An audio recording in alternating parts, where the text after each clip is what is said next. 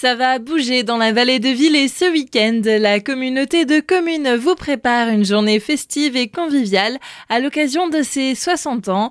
Un anniversaire cumulé avec celui du jumelage avec la commune d'Elzar en Allemagne qui fêtera lui ses 30 ans.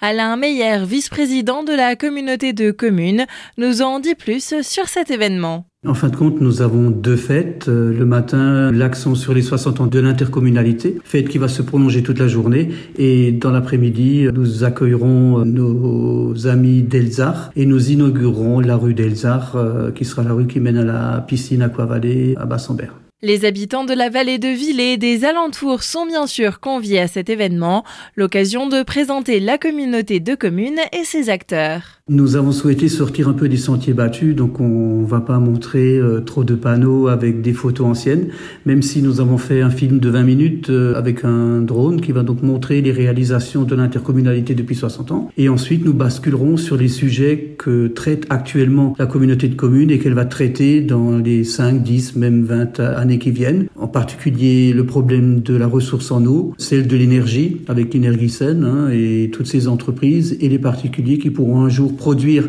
de l'énergie et la partager, avec euh, les problèmes liés euh, au climat, avec euh, les difficultés que rencontrent nos forêts, les arbres qui dépérissent, etc. Tous ces sujets vont être mis en avant, vont être présentés, mais donneront aussi l'occasion de partager avec les habitants de la vallée qui pourront nous donner leurs idées. Il y aura aussi des animations plus ludiques à destination des familles, avec des jeux, des ateliers et même des spectacles. Nous aurons deux spectacles qui seront joués plusieurs fois dans la journée. Nous avons des partenaires qui viendront, SDEA, euh, la Maison de la Nature, l'électricité de Strasbourg, euh, j'en oublie sûrement plein, et chacun aura et pourra partager donc avec les, habitants qui viendront, pourront les faire jouer, euh, petits et grands d'ailleurs. Tous ces stands-là proposeront des jeux, des roues, des fresques à faire. On attend le public nombreux. Alors les 11 000 habitants de la vallée de Villers sont bien sûr invités. Ils pourront venir à pied, à vélo, en voiture aussi. On aura des parkings euh, du côté de Bassambert et devant la MJC. Les activités seront ouvertes à partir de 10h jusqu'à 18h et il y aura possibilité aussi de se restaurer sur place. Rendez-vous ce samedi 24 juin, c'est dans la zone de loisirs Bassambert-Villers.